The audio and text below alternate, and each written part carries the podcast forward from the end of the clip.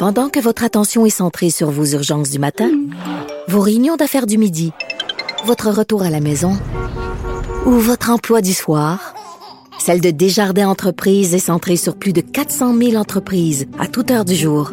Grâce à notre connaissance des secteurs d'activité et à notre accompagnement spécialisé, nous aidons les entrepreneurs à relever chaque défi pour qu'ils puissent rester centrés sur ce qui compte, le développement de leur entreprise.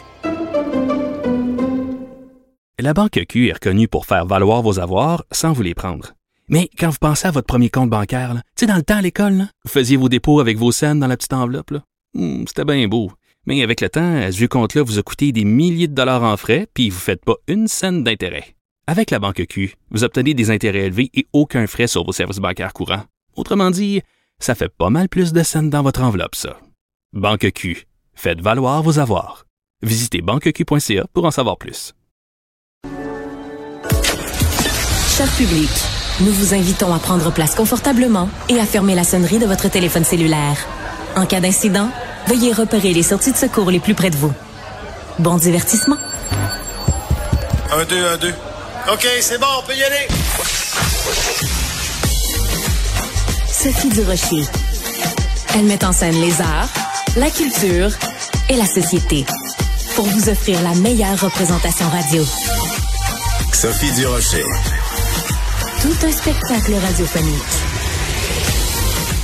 Bonjour tout le monde, très contente de vous retrouver et très contente aujourd'hui en début d'émission d'interviewer quelqu'un que vous adorez, vous adorez sa voix, vous adorez sa personnalité et vous allez euh, encore plus l'adorer après avoir lu euh, un livre biographique. Alors, je sais pas trop comment l'appeler parce que c'est pas une autobiographie, donc c'est pas lui qui a écrit l'histoire de sa vie, euh, Bruno Pelletier, mais il s'est confié à un journaliste Samuel Larochelle et dans ce livre, il est venu le temps trois petits points. Euh, dans ce livre, ben c'est vraiment une transcription d'un dialogue qui s'est écoulé sur plusieurs mois entre Bruno Pelletier et Samuel Larochelle. Bref, une longue introduction pour Bruno Pelletier. Bonjour Bruno, comment ça va? Bonjour euh, Sophie. C'est une longue introduction, mais ça, résume quand même pas mal bien euh, Mais ce que j'aime, c'est que euh, tu fais jamais les choses comme tout le monde. Donc c'est sûr que ça pouvait pas être une une biographie traditionnelle. Et j'ai j'ai comme l'impression que peut-être que vu que tu es quelqu'un de très modeste, euh, que euh, t'aurais pas voulu non plus euh, euh, écrire toi-même ton autobiographie ou raconter tes souvenirs. Et le fait de parler avec quelqu'un qui le met en mots, ça permet aussi d'avoir un certain recul, Bruno. Oui, tout à fait. Puis en fait, c'est moi je voyais pas euh, je voyais pas vraiment l'idée, la pertinence de faire une biographie. Je considérais euh, que c'était pas euh, c'était pas le moment quand ça m'a été offert. Ça m'a été offert euh, disons deux fois avant que je finisse par accepter. Et puis la fois où j'ai accepté avec Samuel, ben je lui ai dit ça va être à mes 60 ans. Je trouve que c'est un beau chiffre pour euh, commencer commencer à parler du passé. Donc euh, même si je suis quand même toujours dans le avec plein de projets et des choses que je regarde toujours par en avant. Mais t'as- vous avez raison quand vous dites. Ah, tu euh, peux me tutoyer, Bruno, depuis le temps qu'on se connaît. d'accord, Oui, oui. d'accord. Euh, alors, euh, tu as raison quand tu dis que c'est- pas un exercice qui me tentait vraiment beaucoup au départ. Et j'ai demandé à Samuel de faire un projet qui allait être quelque chose d'un peu différent. Et c'est lui qui a eu l'idée de faire ça sous forme un peu de questions-réponses, un immense, euh, immense livre de questions-réponses. Et moi, j'ai eu envie de faire de la musique avec ça. Donc, c'est devenu un projet assez complet. Puis comme la pandémie a été longue, ben euh, le projet a pris plus de plus de place que je pensais. Ouais. Et voilà. Et c'est pour ça que le livre fait, attends deux secondes que je vérifie, euh, que 367 pages à peu près, euh, plutôt Hmm. Ouais. qu'un qu'un livre plus court. Euh, ce qui est intéressant, Bruno, c'est qu'on a l'impression, puisque tu vis devant les caméras depuis beaucoup d'années maintenant, euh, on avait l'impression de te connaître. Même si tu es quasiment jamais dans les magazines à potins, on avait quand même l'impression de te connaître. Or, après avoir lu le livre, on en apprend beaucoup sur toi et en particulier, tu te livres avec beaucoup de transparence sur... euh, beaucoup de crises d'anxiété que tu as eues à différents moments de ta vie. Pourquoi c'était important pour toi de parler de ça et de le mettre en mots? En fait, c'est Samuel qui a mis le doigt là-dessus au fil de nos discussions. Euh, il m'a il m'a fait remarquer que parce qu'on a parlé, je pense, une quarantaine d'heures sur presque deux ans avec des meetings dans son salon en prenant le thé jusqu'à temps que la pandémie arrive, que ce soit des thés par FaceTime ou Skype et euh, qu'on a beaucoup discuté. Puis à un moment donné, il a mis le doigt là-dessus. Il dit, moi, je trouve qu'il y a quelque chose qui revient vraiment souvent dans tout ce que tu me racontes. C'est à quel point les gens ont pas idée de c'est quoi que tu vis par rapport à ce que tu projettes comme image. Ouais. Puis là, j'ai fait comme, ouais, t'as peut-être raison parce que ma façon de chanter donne peut-être une impression de solidité et de et de gars sûr de lui, alors que c'est tout le contraire. Et ça, il, lui a décidé d'en faire euh, parce que il m'a dit, tu sais, on a, maintenant les troubles de santé mentale, l'anxiété de performance, euh, c'est quelque chose qui est hyper. Euh, on est capable d'en parler, alors que toi, tu t'en parlais pas. Les années 90, on n'en parlait pas. Et je me rendais compte aussi que j'ai plusieurs collègues qui vivaient la même chose, mais n'en parlaient pas non plus. Alors, il m'a demandé si c'était un angle, si ça me dérangeait, qu'on aille là, puis qu'on en parle, puis qu'on le fasse. Puis j'ai dit, OK, vas-y. De toute façon, c'est comme si, depuis quelques années, c'est un peu comme si j'étais mieux dans mes bottines par rapport à beaucoup, beaucoup de choses, beaucoup de sujets qu'avant j'avais pas envie d'aborder. J'ai l'impression que j'ai moins à prouver, moins à, à cacher. Je sais pas comment expliquer ça.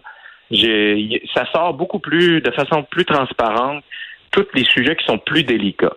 Alors, euh, tu l'as dit, je me suis pas tant que ça. Euh, euh, euh, les gens me connaissent, mais me connaissent pas tant que ça. Et puis, je pourrais même te dire que si j'avais envie de faire un tome 2, il y aura encore de la matière. Il y a plein de choses que dans les discussions que j'ai pas mis dans le livre encore. Je veux pas faire un tome 2, je te rassure. Mais à 120 ans, quand tu auras 120 ans, tu pourras faire euh, tu pourras faire le tome 2, mais déjà il y a énormément de choses euh, qu'on apprend. Bon, bien sûr les crises d'anxiété, aussi le fait que tu as perdu la voix à trois reprises. J'imagine que pour un chanteur, c'est c'est un cauchemar. Oui, c'est un cauchemar. Mais c'est c'est le cauchemar de tous les chanteurs qui euh, qui ont créé, je dirais, leur euh, réputation sur justement euh, les prouesses vocales, voilà. de la, de, la, la, performance que tu dois livrer, ce que les gens attendent. Et donc, je fais pas exception à la règle. Il y en a d'autres qui sont dans le même dans le même état de cause que moi. oui, ça fait peur parce qu'on vieillit et notre voix change et les gens ont des attentes. Et c'est quelque chose qui se nomme pas beaucoup, ça. Et euh, moi, j'ai décidé de le nommer, que j'avais été blessé trois fois, que je travaille maintenant avec une voix blessée. Et je sais que j'y arrive bien parce que, et ça aussi je le nomme dans le dans le livre, j'ai pu bénéficier des, des cours de chant à un certain moment de ma vie pour essayer à tout le moins de m'aider lorsque j'étais dans des positions de difficulté vocale. Donc, c'est des choses que les chanteurs ne parlent pas tellement. Euh, ils sont toujours un peu soit protégés par un entourage, soit ils se protègent eux-mêmes pour pas euh, pour pas avoir l'air euh, en perte de quoi que ce soit. Moi, j'ai décidé de dire on, on est comme n'importe quel autre être humain, entre autres les athlètes. On ne, peut pas performer de la, on ne peut pas performer de la même façon à 60 ans qu'on le faisait à 25. Et moi, je l'assume complètement, je le dis, et je trouve que je performe encore très bien, ceci étant dit. Oui, ben tout à fait, parce que moi je t'ai vu évidemment dans la nouvelle mouture euh, de Notre-Dame de Paris qui était présentée il, y a, quelques semaines, et euh, ben c'est hallucinant de te voir sur scène. Et je l'avais écrit euh, sur les médias sociaux, j'avais dit à quel point j'avais l'impression que tu t'avais, t'étais au sommet de la forme, c'est-à-dire que t'étais encore plus à l'aise sur scène, tu habitais la scène et en plus tu, tu danses avec les avec les les danseurs de, de Notre-Dame de Paris. Donc c'est comme si à 60 ans tu étais arrivé euh, c'est une expression que j'aime pas tellement mais quand on dit quelqu'un est sur son X là, on peut on peut mhm. dire ça de, de Bruno Pelletier? Euh, oui et non. En fait, je vais, euh, sans te contredire, je vais, je vais d'abord te remercier d'avoir dit ça parce que ça me fait très plaisir. Ça veut dire que le défi que je m'étais lancé, celui que ça ne paraisse pas, que, j'avais que j'avais 25 ans de plus qu'au moment où j'ai créé le rôle. C'est fou, hein? C'était très important pour moi que ça ne paraisse pas et que même ça, que ça, qu'il y ait un plus. Alors ça, quand tu nommes les choses de la façon dont tu viens de le faire, moi, ça me fait très plaisir. Cependant, je vais être super honnête avec toi, j'ai eu de la difficulté cet été. J'ai trouvé ça difficile. Oui. J'avais mal partout. J'étais, euh, j'étais euh, vocalement, j'étais, euh, comme on dit, à côté. C'est-à-dire que euh, je ne pouvais pas parler de la journée. Tu sais, la fameuse, le, le, fameux truc que tout le monde a entendu parler de Céline, éventuellement, elle ne parle pas pour être capable de faire un spectacle. Ben, c'est vrai. Euh, moi, j'ai été obligé de faire ça tout l'été. Je n'ai pas parlé le jour. Je restais enfermé dans ma chambre d'hôtel. C'était loin d'être glamour, là, mon affaire. C'était plate en s'il vous plaît.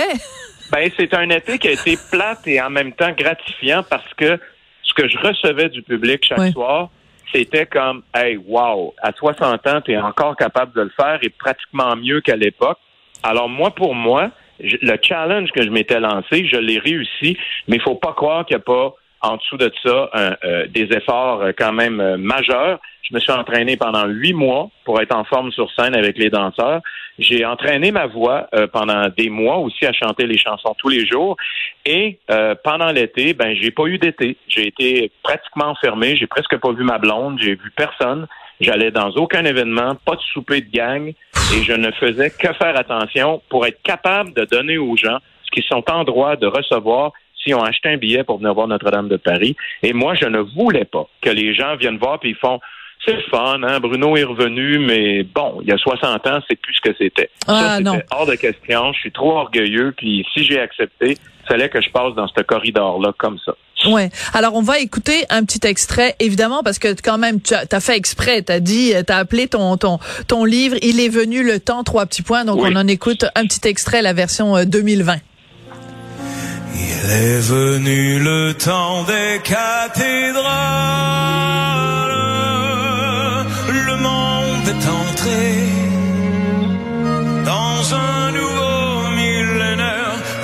Alors tu sais que euh, en ce moment même en régie évidemment tout le monde est en train de chanter ça. Tout le monde chante. Euh, quand on est allé, quand je suis allée voir Notre-Dame de Paris, à la fin évidemment c'est la chanson qu'il y a pour le mhm. rappel. Et puis ce soir-là, Richard Cocciante était là, Luc Plamondon euh, était là, Gilles Maheu, metteur en scène, était là. Mhm.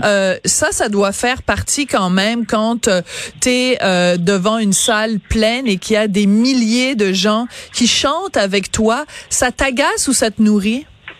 Ah, ça me nourrit, c'est le, cadeau d'une vie. On n'est pas beaucoup à avoir la chance de dire j'ai une chanson qui fait le tour du monde, et puis je peux la chanter euh, presque n'importe où dans le monde et les gens vont être capables de la chanter avec moi. Même des jeunes qui sont qui sont nés euh, euh, qui ont peut-être 8-10 ans, ils savent pas qui t'es, ils savent pas c'est qui Bruno Pelletier, mais souvent ils connaissent la chanson. Donc c'est extraordinaire, c'est un cadeau d'une vie, ça, un truc comme ça. je l'ai toujours dit, toujours. Alors, on, revient euh, à ton livre euh, pour euh, pour terminer. on apprend, par exemple, que tu ne lis pas la musique, donc c'est quand même assez particulier pour quelqu'un qui vit constamment dans la musique. Est-ce que c'est un regret? Est-ce que des fois tu te dis ah j'aurais dû, je devrais m'y mettre? Est-ce que est-ce que tu considères que c'est un handicap en fait dans le milieu que tu fais, dans le métier que tu fais? Ben, ça a été, c'est un handicap qui est devenu une force pour moi parce que j'ai développé autre chose. J'ai développé un instinct, une signature différente.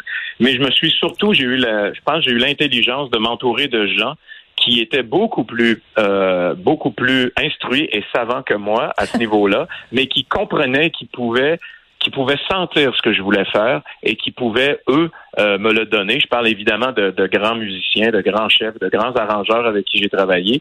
Et moi, j'ai jamais eu l'orgueil à mauvaise place. J'ai toujours été très orgueilleux de réussir ce que je voulais faire. Je comprends la nuance. Mais pas, mais pas une espèce d'orgueil mal placé où tu veux être meilleur que les autres. C'était pas ça du tout. Moi, tout mon parcours a été fait de collaboration avec des gens qui m'ont aidé à arriver où je voulais arriver parce qu'ils me regardaient pas de haut non plus. Tous ceux qui m'ont regardé de haut, j'ai pas travaillé avec eux. Mais ceux qui ont eu la l'ouverture, euh, je dirais du cœur, mais de la raison, de la passion de la musique, ont été capables de comprendre que j'avais j'avais un instinct, j'avais un talent, j'avais quelque chose à offrir, mais que j'étais pas capable moi de l'écrire ou de. Alors, comme je dis souvent, j'ai appris à jouer de de tout, de tous les de tous les instruments. Sur mon dernier album, je joue de tout mais je joue mal. Donc, un, joue de un, dilettante, un dilettante gourmand. Disons ça Et comme voilà. ça. Écoute, euh, Bruno, c'est vraiment euh, toujours un plaisir de te parler. On aurait pu parler pendant des heures.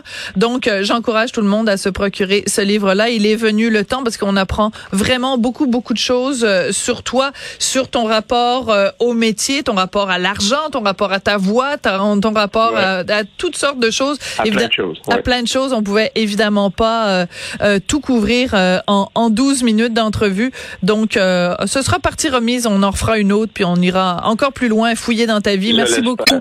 Merci Bruno Pelletier. Sophie. Merci. Bonne journée. Bye bye.